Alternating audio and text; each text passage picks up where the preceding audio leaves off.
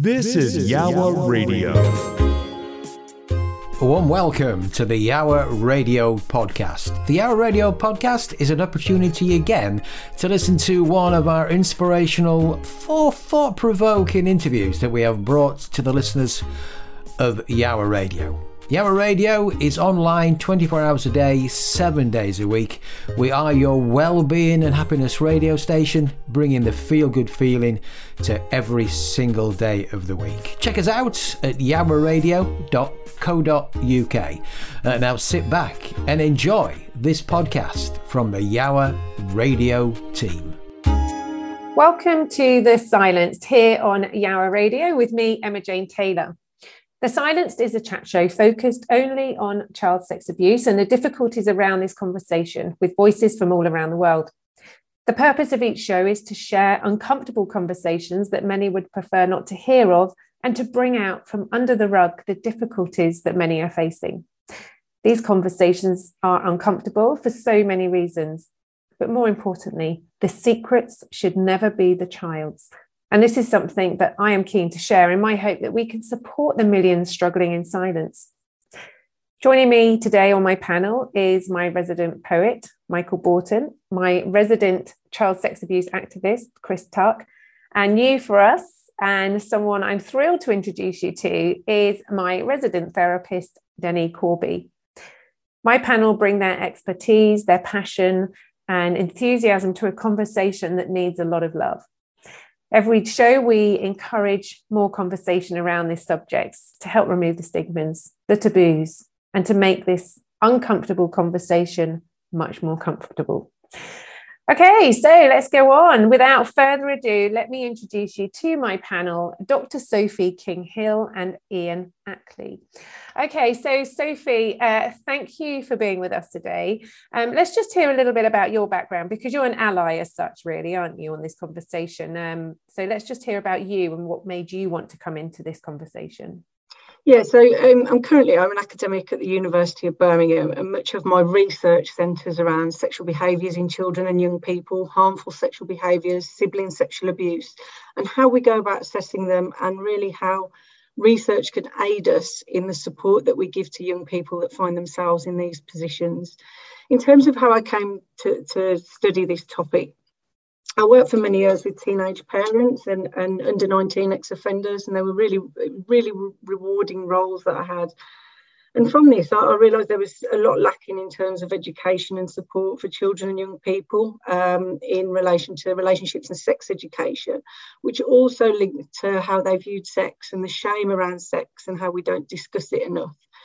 From there, I went to work in sexual health um, and I taught sex, sex and relationships education in schools. I then were, was a national impact coordinator for a leading sexual health charity, where I specialised and really looked at sexual behaviours of children and young people and how we assess those.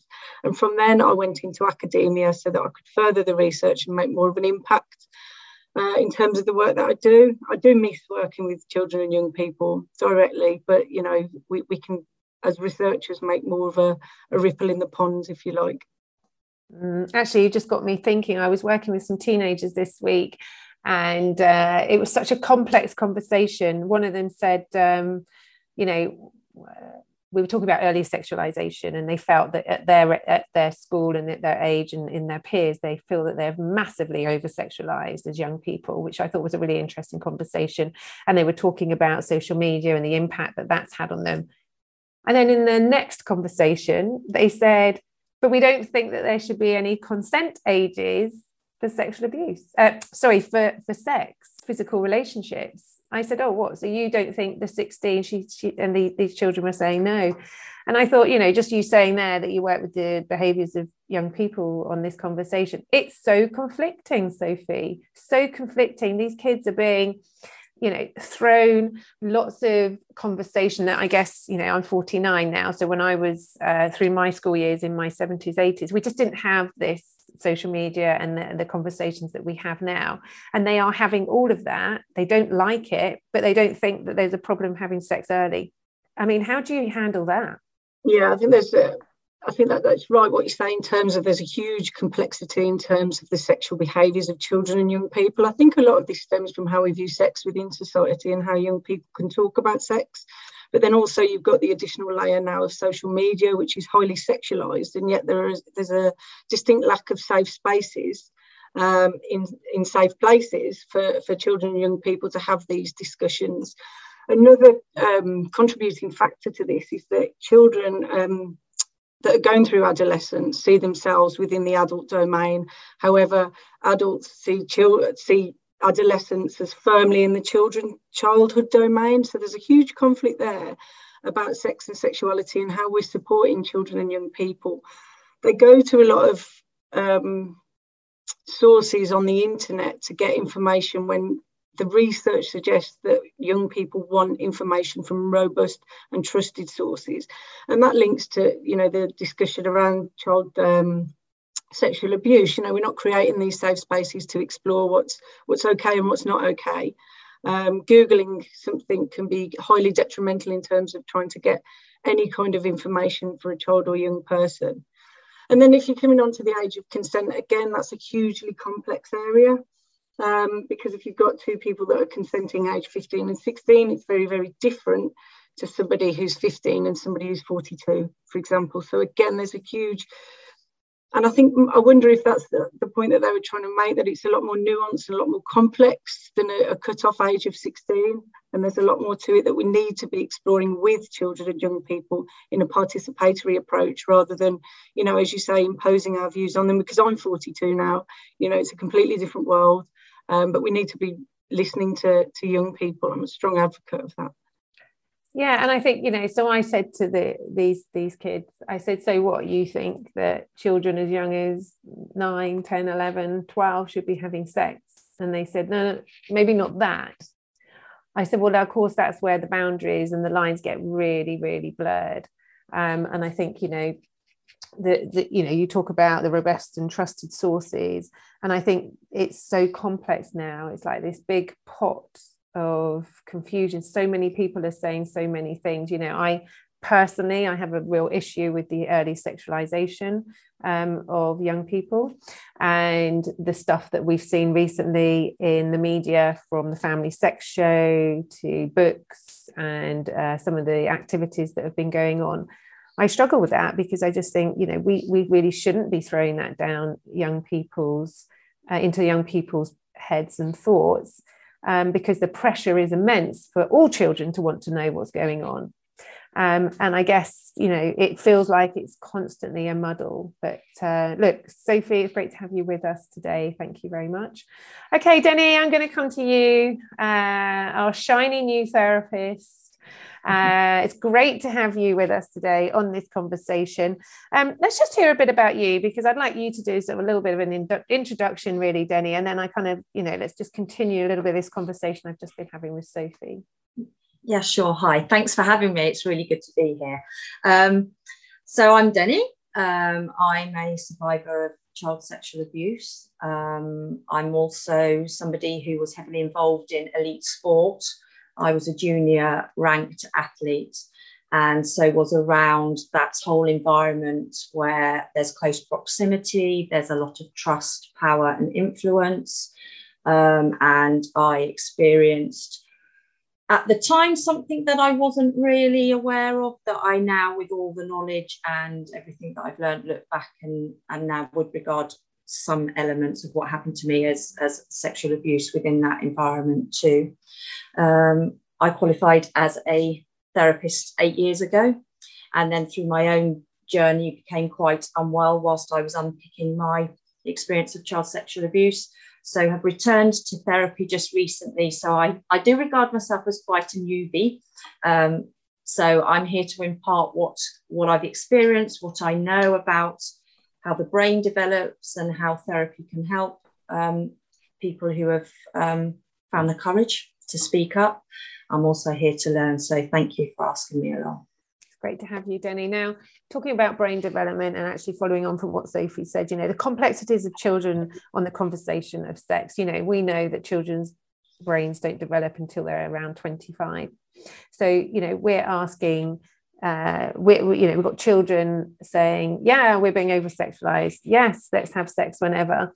But you know, knowing what we know and what we've experienced as well as survivors is that you know we know the brain hasn't sort of developed till 19 to 25 fully developed then so is it too much to sort of encourage children to have more of a say on this or should you or do you think and i guess this is a big wide open question do you think that you know the continued education on helping children through this difficult time of their development, especially now that we've got social media. And I say that because, you know, when I was at school, I learned about computers and I went on to work on a computer.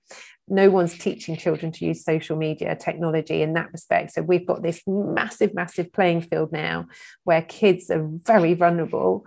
Um, but they're not seeing it. So I guess my question is, you know, we know children aren't fully developed until late teens, early 20s with their brain development.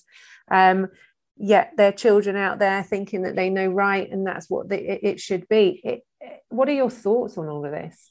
Gosh, that's a huge question, isn't it?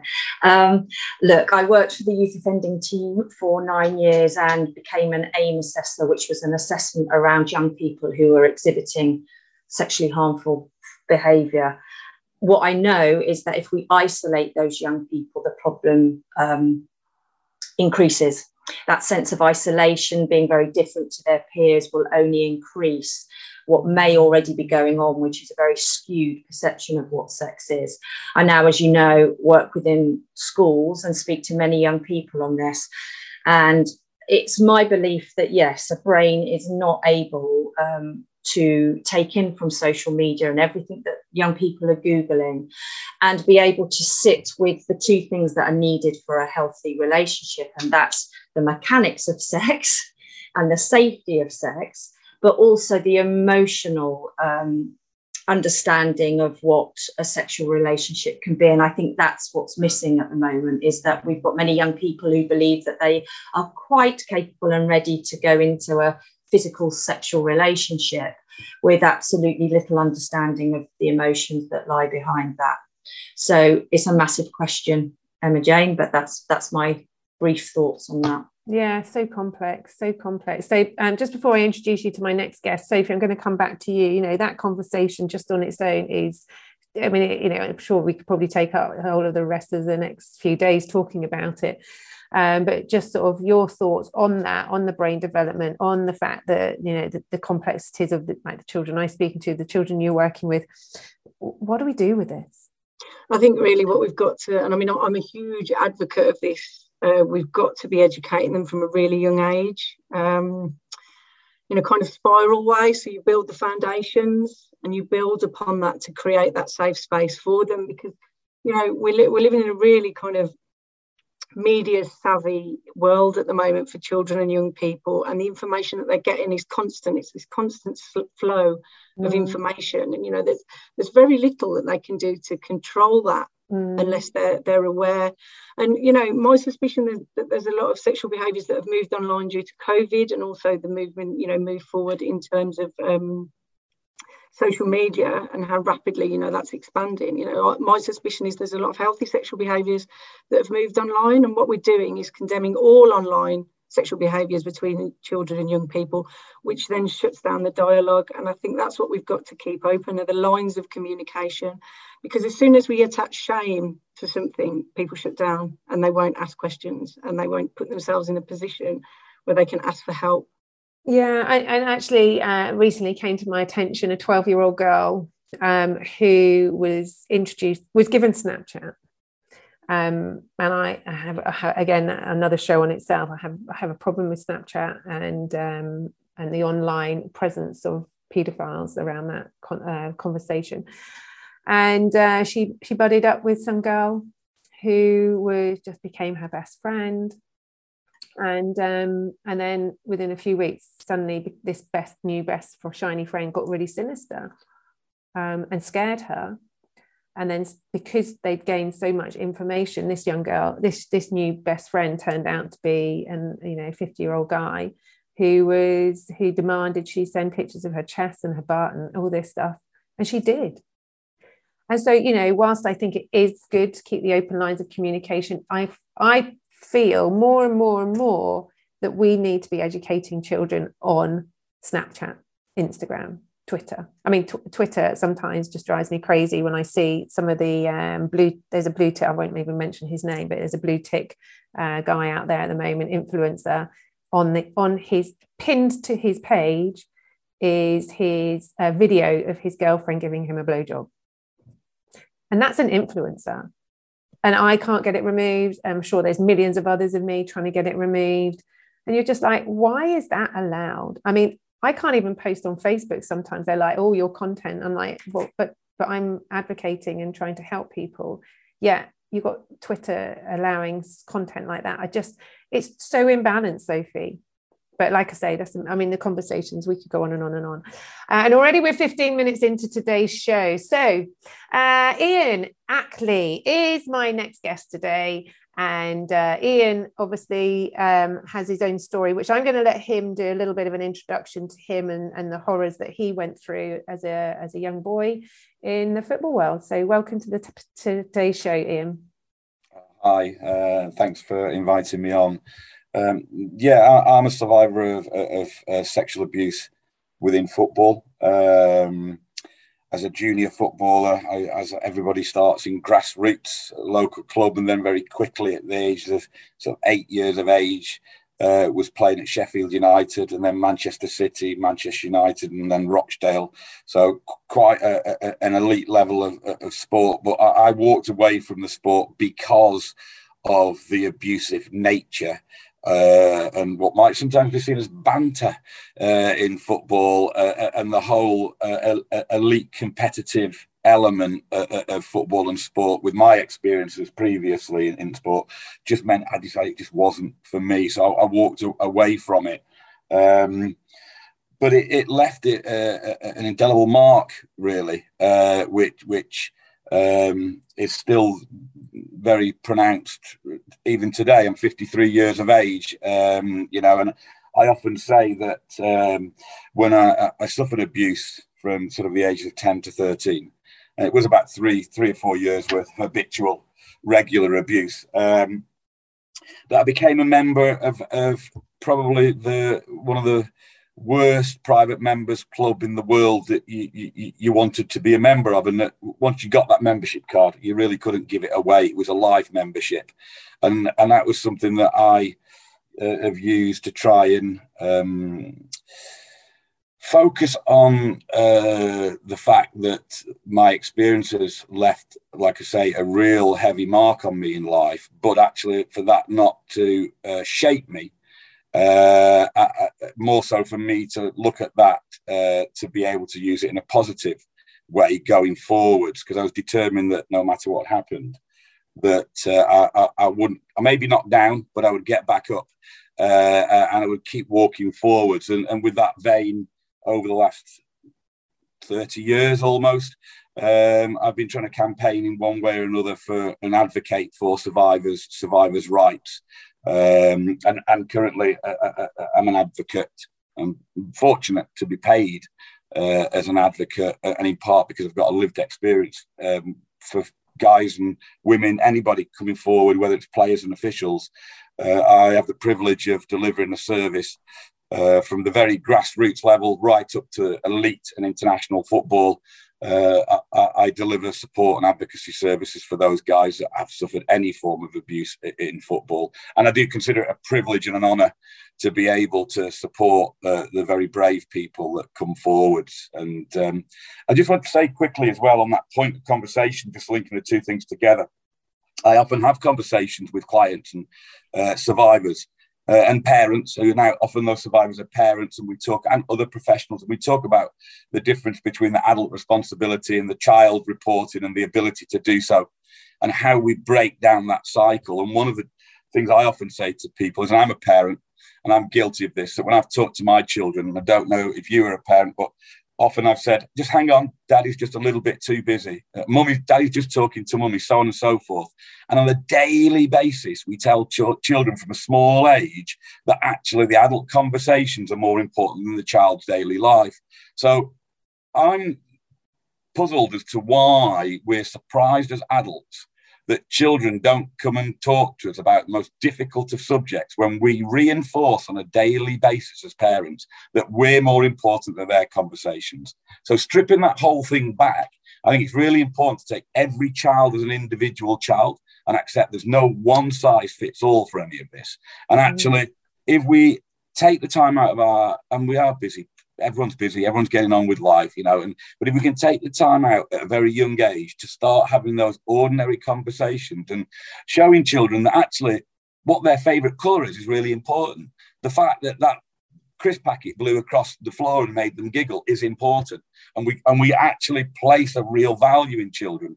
Then I truly believe that we will foster the more difficult conversations later on in life as they understand them, and will give a better landscape for mm. children growing up to have the notion of these safer spaces, having the difficult conversations with trusted adults, because the children of today are the adults of tomorrow. So to break down the cycle, notwithstanding it takes an average of over 20 years for people to come forward, I think it's a really important thing the way that we educate and raise awareness with children. And that's just something that's come out of my uh, experience and observations of the work that I do. And apologies, I, I, I digress, but I guess it was an important point to make. I'm going to just introduce now uh, two other panel members. So I've got Chris Tuck, who is our resident child sex abuse activist. She's had her hand up uh, to talk. So uh, I, let's bring in Chris now. Welcome to today's show, Chris. Hi, everyone. Thank you. Um, interesting conversation all the way right from the beginning. So, thank you.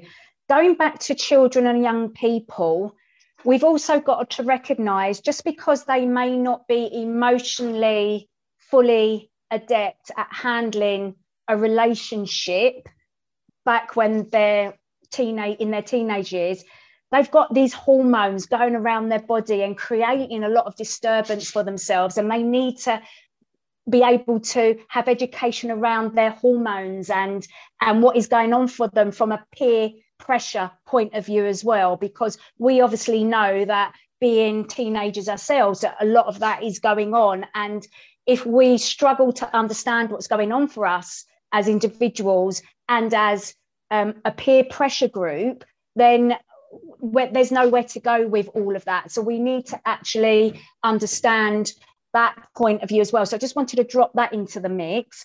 Also, you know, peer pressure, um, social media, what goes on outside of schools, sharing of images.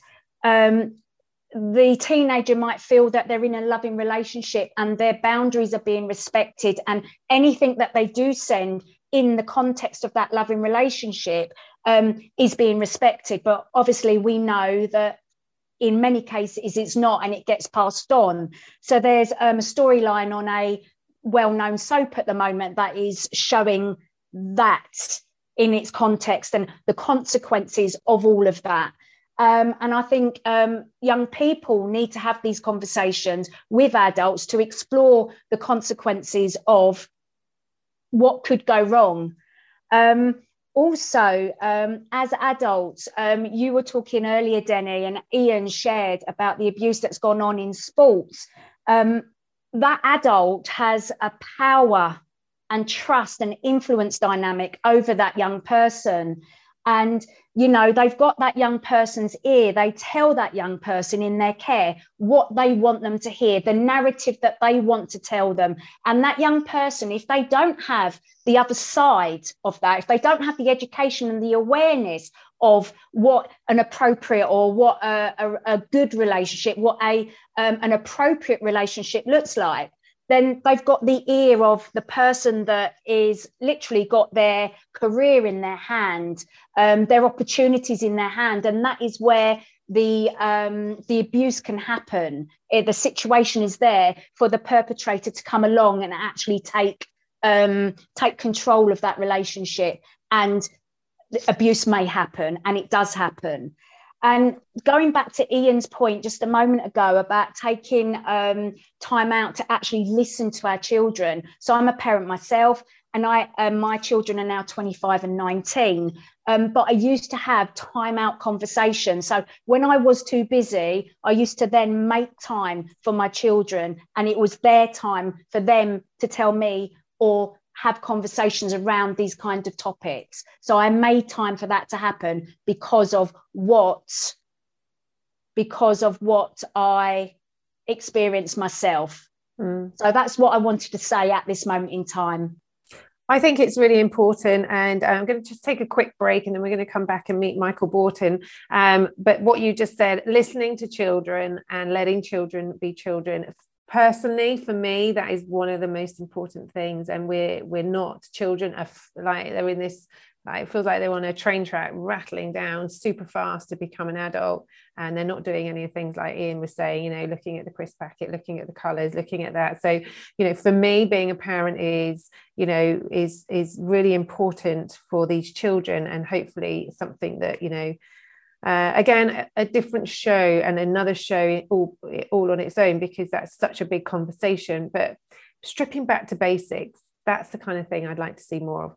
Okay, don't go anywhere. We're going to take a short break. We're going to be back very soon. With inspirational guests from across the world. This is Yowah Radio. Okay, welcome back to the show.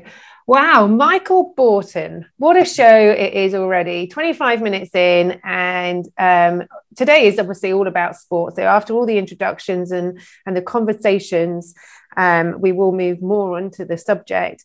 But just listening to what you've listened to already as an ally, uh, as is Sophie, you know, what are your thoughts? Uh, very interesting, and it's lovely to be on the show as always uh, with a subject that, dare I say, is fascinating because it is fascinating, however awful it is. I think there's a couple of things that have resonated from both Sophie, Dr. Sophie, and also from Ian. Um, Ian made a, a, little comment there, which is it's an indelible mark on you. It never ever goes away, and that's something that's clear. But it's then what you've done since then, Ian. And I, and I almost asked a rhetorical question. It's not meant in a way. If it hadn't happened to you, I wonder where you would have gone. Wonder what direction things you could have done because you've demonstrated unbelievable direction in terms of the support you now given over the last many, many years. And I think that's from a, from an ally perspective, I think that's the challenge that we need people that don't go through this to be advocates, to do this as you do, Sophie, uh, to provide that support because it's such a huge responsibility to be someone, and everyone, bar perhaps me and Sophie in the room, have gone through something beyond comprehension most of the time and yet come out of that with a positive. There are just as many and many more who haven't had that opportunity and don't. Mm. Um, and it's a it's a travesty of life that mm. the indelible mark is there and some are able to pick it up and recover and they shouldn't need to but life is just not fair. And you know and and importantly what we what we want to really achieve on this show is that you can survive. You know the silence isn't yours. It you know you were a child you did nothing wrong and as an adult we want you to remember how important and um, you are to your own world and also you know if you feel comfortable once you've gone through any of your own therapy and support systems that you can become an advocate too and join the voice join the incredibly strong people that we see all around the world on these conversations to help us move this forward. Okay so look today is about sport and uh, we have touched on it. Um, denny you know you and i have spoken about this before you know as, as i know you are a sports person. You know as someone who's trying to achieve in life as a sports person um, and you want to go and get that gold medal and achieve great things as a child any opportunity given to you you'll take. Um, so because you don't have the conversation that you have now and the narrative that you have now it's about um, doing what you can to be the best you can in the environment you can isn't it yeah, absolutely, Emma Jane. And and look, as young people, we all we all seek affirmation from somewhere. That gives us our sense of belonging, our sense of self pride and self worth. And when that comes from sport, um, it can actually be quite an addictive cycle. You know, everything, the change in your body when you're doing sport and the affirmation that you're getting absolutely is something that you want to continue with. And let's just remember that when the abuse comes from a coach, a physiotherapist. It's not just the maltreatment that's going on. It's not just the sexual abuse. It's the fact that that's a dysfunctional, traumatized relationship and will absolutely affect how we um, see our place in the world. Um, I personally, I'm happy to, I'm happy to say that I personally had sexual abuse already going on. So when I went into the sport world and realized I was good at something and, and receiving affirmation, I seemed to slip quite easily into thinking that was the norm. You know, the area that I was seeking affirmation from was actually replicating what, what in many ways I was escaping from. There's a huge power, trust, and um, one-to-one closeness within the world of sport. And mm. sadly, I feel that um, what we're seeing at the moment is a win at all cost culture. As money and professional sports came into play, um, sport has lost its social responsibility mm. and lost its way. And so again, it's it's just a huge, huge domain. But Ian, picking up on what you said, you know, I really do believe in my own experience and people that I sit in front of. Grooming occurs because inside we are told and given injunctions and drivers and messages as children to not be seen, not be heard, don't feel. That's a prime, prime space for any perpetrator to operate within. Mm. And actually, let's go on to Ian then, because Ian has, uh, and it is in the public domain. Um, Ian uh, is now 53 um, and had an excellent he was you were an excellent schoolboy player um, who really wanted to go into football. You attracted interest from manchester united aston villa sheffield united. Um, but your case was one of the biggest one of the you know one of the bigger cases out there where you were abused um, by the former scout barry bennell so you know as a young boy ian to go and play football, to get out there, to be, you know, to be the next. I don't know who the who the most brilliant football player is because I'm not a huge football player. I don't know the next David Beckham. You know, you'd have done anything that you could have done with that passion. So you know, as you've kind of gone from a young boy obviously now to an adult and there's that gap in between what can you share? What can you share from that experience from a young boy to an adult for anyone listening today who's feeling stuck and wanting to be sports and, and is feeling like already feeling un- under pressure or maybe they've already been green? What could you share that could help someone right now well i think you know for me the one thing and one of the reasons i do this job now is because I look around and think, well, I could have done with an Ian. I could have done with somebody, a trusted adult to go to that could possibly help and support me. And I would say that sitting in a silo in silence, keeping it to yourself is one of the most destructive, self destructive things that, that, that, can happen to you both uh, with regards to how you view the world and internally with your emotions. And I would encourage people and young people to try and seek a, a trusted adult if they can, and and to have a would be a difficult conversation. With grooming, you've got to remember as well, you know, that that whole process is normalizing unusual, unnormal behavior to the point where we just accept that that is standard. That's what happens, right? So we don't question it. That that's one of the reasons we don't say anything because grooming makes us complicit. So the difficulty, excuse me, with young people and, and encouraging them to say something is that they don't think there's anything to talk about because uh, during the grooming process they don't see there being an issue. You know, we often hear about young people still having an, an emotional affection or even love for, for the perpetrator or their abuser. These are natural, normal uh, uh, uh, responses, you know.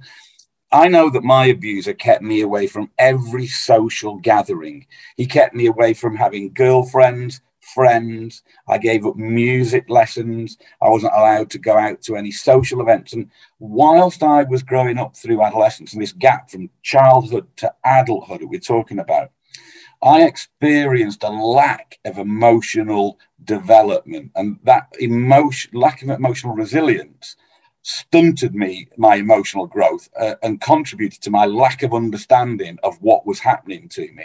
And so, again, I think conversations in all areas. I would say we have some great support services now in in the education um, service. You know, they used to be placed in social services. Now that pastoral care has moved to the education framework. Try and find a trusted adult there. If you've got an existing youth service or a friend or an adult or that you can trust, try and have these conversations Um, the earlier we can do that, I think, the better, and the, and the healthier for the individual, and the healthier for the whole general conversation. Yeah. It isn't easy, uh, uh, and there are lots of complex emotions that someone can associate with that. But generally speaking, I would say reach out. That's a far better thing to do than to sit in silence. Okay, Sophie, Chris, I'm going to come to both of you now. So if you can unmute yourself. So uh, something that Denny said at the beginning is um, I've kind of devised my three A's here because uh, Denny was saying, you know, sport is addictive. It can be addictive. Um, she said, you know, when we're young people, it's kind of can bring affirmations for us. Um, and then something that Ian just touched on there was find a trusted adult, you know. And so, you know, is there maybe, and I'm just thinking out loud here, uh, is there maybe uh, some guidelines that we better guidelines that we can give for children in sport wherever that sport is whether you go on uh, to be professional or non-professional that can really support and guide people and help them to understand. Because you know from the addictive side um, i get that. I, I, I, I, I do a lot of sport myself. I was a, a professional dancer. I know how it um, how it makes you feel um, when you are exercising and and uh, the affirmation I know that I needed, but then you know, I, I, as a as a young person, I was already being abused by then as well. And then Ian touched on tr- finding a trusted adult. I had no clue who to trust. Um, so Sophie, Chris, you know, I'm going to let you two take take the stage for a bit here. Finding a way that we can maybe maybe there's i don't know how you would do this maybe there's a pamphlet you know maybe we need to have some better guidance in sport to help children understand that you know yes you know it can be it can be good it's very rewarding can be addictive you know maybe you're looking for affirmations you hadn't realized and there are some adults around who, this is how we look to trust I, I, think it's a great big conversation i don't know how you would uh, word who to trust um, to children because you know the people I trusted treat me really badly. so you know, how do you kind of move that forward, Sophie? I think yeah, I think there's some really key points to be drawn out of that discussion. First of all, you know, if you find a, trust, a trusted adult or a trusted person, are they going to know what to do with the information? And quite often we find that you know disclosures are made to somebody in um, in a position to do something, but they don't know what to do, so they might minimise the behaviour they might catastrophize the behavior you know so so there's there's that kind of response training for the adults in that position that needs to come first and foremost. Um, and i think you know the work that, that ian's doing is absolutely amazing. Um, but you find that work like that in uh, child sexual abuse uh, in this kind of silo working is really sporadic. We need that big kind of joined up national approach and a national push for this to get the adults the adequate training, to get the, those people in post that are the advocates and kind of name it for what it is, you know, name those roles for what they are. Um, you know, it, it's a really important point that you made, Emma Jane, you know, the people you trust or you see to, that you trust may be the ones that are grooming you. So it's got to be out there. It's got to be really transparent by the sporting bodies, by schools, you know, by the government. These are the advocates that you go to. Here's how you contact them. And, you know, we've got to speak the language of young people as well. Saying pick up the phone probably isn't the best way forward, but you've got things like instant chat um, over social media. So we've got to really, these approaches have got to be co designed with young people as well. You know, this can't be again imposed upon them. We need to listen to what they're saying as to how the best way for them to contact people that they get support from as well. And you know, over you know, with my work as uh, in this space as well, we talk about trusted adults, trusted teachers, and so on and so forth. Obviously, we saw in the news last week, um, Emma Wright, teacher, um, has been banned for asking her class to pose naked for an art project. Now, that's a teacher in school we should be trusting. And it becomes and you know and i recently uh, did a wrote an article on a teacher who um, was involved in a really severe child abuse case. You know i totally we can't think everybody's an abuser. We can't think everybody's a bad person. But we also need to know um, or we need to help children understand who they can talk to but also understand their own boundaries yeah, I think I think you're absolutely right, and I think we've got to be careful of using the word trust as well. Yes. Because quite often people who are abusers will say that you can trust me. you know that and, and so we've got to be really clear to children and young people you know who they can go to and make that really really apparent and transparent um, yeah and and you know and i think and i say this a lot you know we don't want anyone to, you know i did my ted talk uh, and in my ted talk i talked about this. We don't want children to not trust. We don't want children not to love. We don't want children not to see the crisp packet. We don't want to give them the fear and chris you can come in if you can come in on this conversation as well.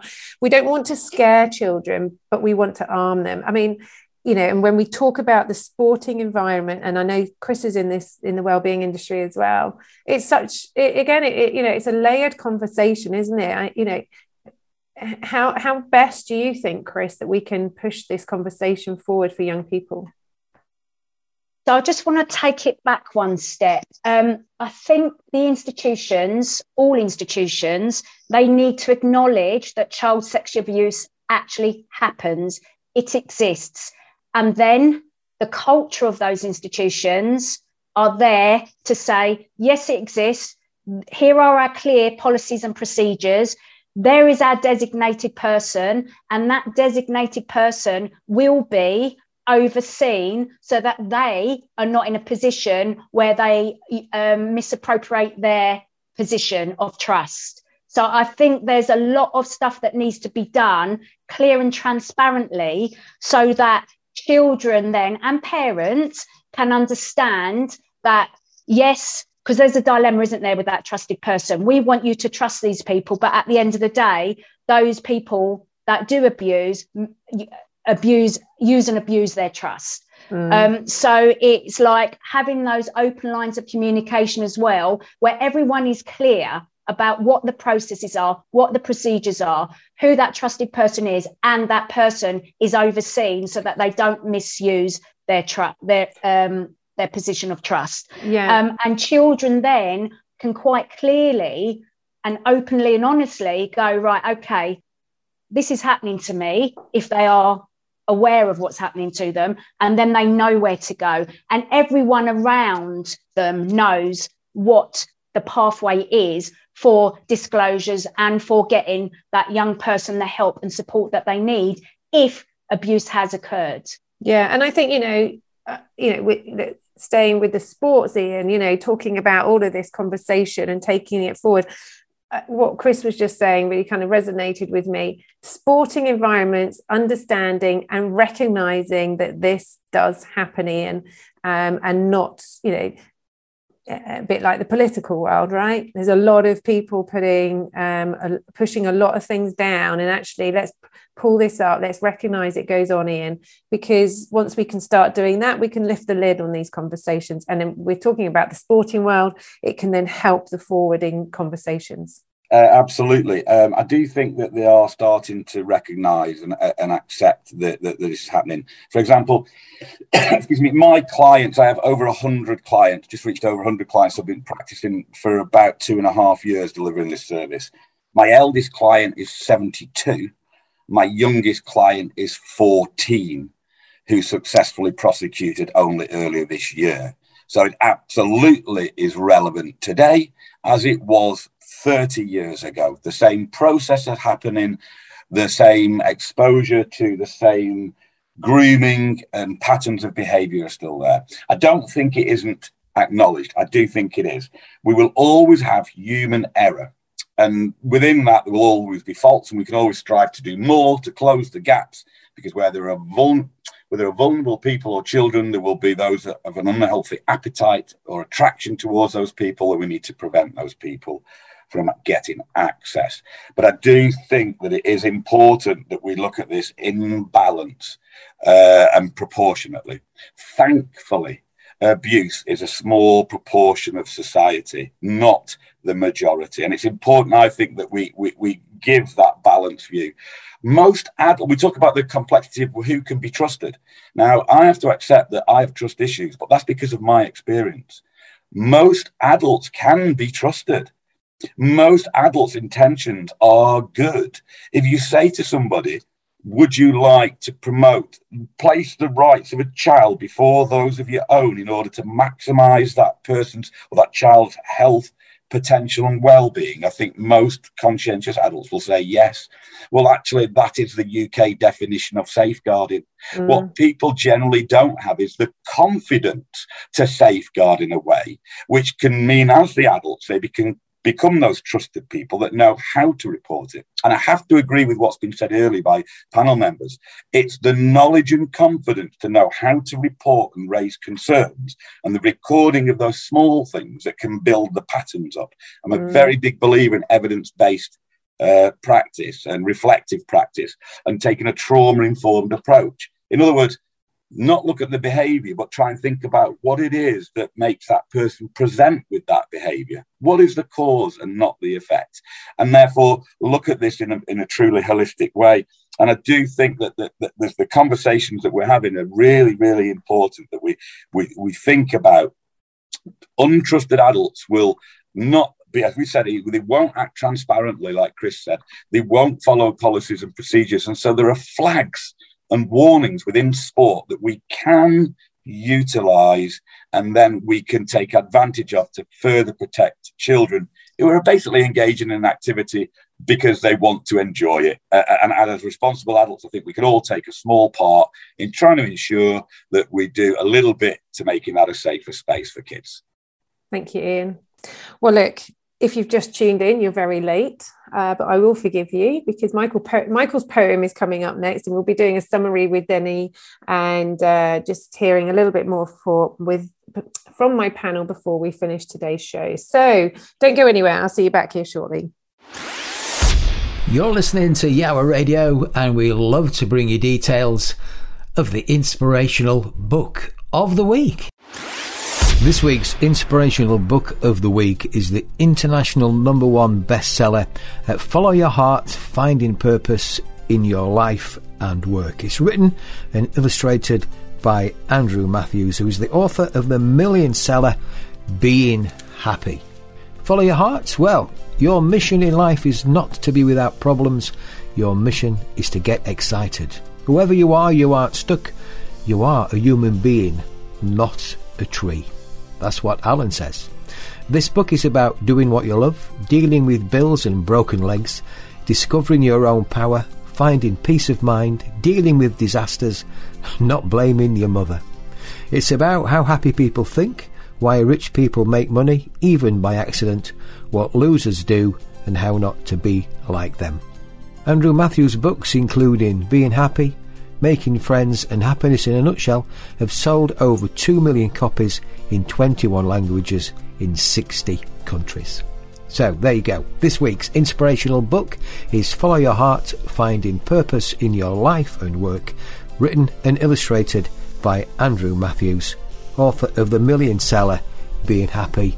And I must say, this read, you could read it in an evening. It's a book that you just can't put down. So once again, Follow Your Heart Finding Purpose in Your Life and Work written and illustrated by Andrew Matthews, is this week's inspirational book of the week. This, this is Yowah Radio. Okay, welcome back to the show. Michael, what a show today. I mean, you know, it's there is so many lateral conversations attached to everything that we are talking about today and i think we could probably i'm already thinking about 14 other shows that we could do um, from today um, which I hope Sophie and Ian come back and join us with at some point. But, you know, as an ally, Michael, you're listening to this. What are you thinking now before we introduce you to your poem? Um, I, I, can't help but keep going back to sport, and then I go back to myself as a child, and uh, from a, a, home that I was keen to get out of as quick as I could. One of the avenues to do that was to go and play sport, and I loved it and for me as a boy, um, and and I, I and I don't know, I can't comment on things. It was my direction to go and play sport, but that makes you incredibly exposed. But it also highlights as well as something that's become quite political at the moment with what's going on in Ukraine and Russia, which I which isn't a digression. That sport has a and sport in a huge terms has a massive responsibility. As a child, I want to chase that football uh, I just see the football. That's the thing that excites me and gives me a purpose and a direction. So the responsibility of what we do with that is enormous. Now my sporting days are over in that respect, but I am a, an, an observer now. I stand, and as my poem. Today I stand on the sideline. But that's almost encouraged me to become the ally I am to what's happening um, across so many fields. But today, sport has really honed that in on me that um, it's something that absorbs me. I'm passionate about it. And yet, of course, it offers so many dangers as well. But my poem is called The Sideline. I may stand on the sideline, perhaps not in the game. It doesn't mean I can't support you, even if it's not the same. Understanding the rules of life, how things are meant to be, but not recognizing when things aren't right. Blinkered eyes too blind to see. Fairness isn't even the point because life sadly isn't fair but common decency is needed here. And trust me, I really care. So if I need to blow the whistle, I'll blow with all my might, and not just on the halfway line, but front and center where it's right. I may be just a supporter with your colors on my chest. I'm more than that, I'll stand by you, help you make it through this test. Now, how can I help? Oh, always lovely. Your poems are always so powerful, and thank you for sharing them because I know, you know, I know they take a lot of emotion as well to write. So thank you for sharing that. You know, and obviously very much about sport, which is what today has been about. Uh, they're, they're um, bizarrely, they're not difficult to come out. They just come out because once you're in the subject and thinking about it, you just refer back to how it matters to you. And mm. I've stood on the sideline with uh, supporting, supporting my teams, supporting my children, supporting friends, and I will continue to do it. Um, and that's not just in sport, but in everything. Thank you.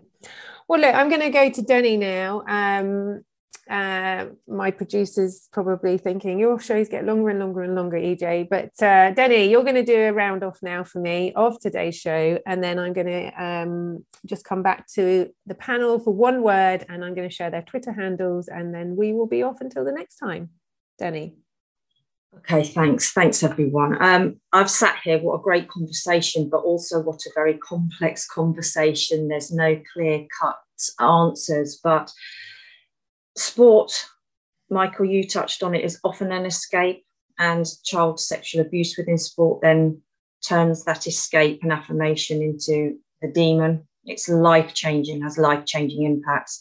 And I think for me, we are talking about young people who have experienced trauma, abuse, which will absolutely impact on how they see a trusting relationship. And I think that was a really important part of the conversation. We're almost expecting a young person to trust to disclose and come forward when they're actually going to find that far, far more difficult. Um, I think I would like to see, I'm, I'm a member of many sporting clubs, I would like to see not just the policies in place, but open conversations at AGMs, raising awareness with parents. Parents hand their children over readily to coaches in situations where they're traveling in cars with them, they're, they're staying away. And I think we need to bring the conversation far more into a daily conversation within clubs where welfare officers stand up, do presentations, and raise awareness within the whole of the sporting environment from grassroots all the way through. So, um, I think Ian, I think Sophie, thank you. I've learned an awful lot. I think we've got a long way to go, but I think stories are stories are out there. We're actually beginning to hear many um, survivors' voices, and with that, we can affect change. Thank you, Denny. You know, and I uh, and I think you know there's a lot that I've taken from today, as I always do. Um, for me, what Ian said, uh, you know, about listening to children, but then you know, I think it's really let children see the world in the color that it is not just through technology all the time. Let children be let's listen to children let's let children be children and i say it a thousand times um, and those those things are really important to me. Look, okay so before we go off air we can get ian on twitter ian ackley a-c-k-l-e-y you can find sophie dr sophie k-h You can find Denny at Denny, D E N I, Corb, C O R B, Michael Borton at Mike J W Borton. Chris is Chris Tuck underscore WWHF. And of course, you can find me, Emma, uh, EJ the mentor on Twitter. Look, my panel have been marvelous today. I think, can we just go around really quickly? My one word is balanced. Be balanced. Let's go for you. Mike, what's your one word? Listen. Chris. A phrase be an upstander, not a bystander. Sophie. Collaboration. Ian. Transparency. Nice. Denny. Well, Ian, you stole my word. so I am actually going to say the same. It's transparency. Yeah. Transparency. Look, guys, it's been great having you with me today. Thank you for everybody uh, for, to be here today. To Denny Corby, my new resident uh, therapist, to Mike, my resident poet, to Chris Tuck, my resident child sex abuse activist, to my panelists, Dr. Sophie King and King and Ian Ackley. It's been a huge show. I think we could have gone on for hours and hours and hours. If you are affected by anything in today's show, then please do get in touch with us on Twitter. And of course, um, you know, everybody's welcome to come on to talk with us about this subject because it's about moving it forward.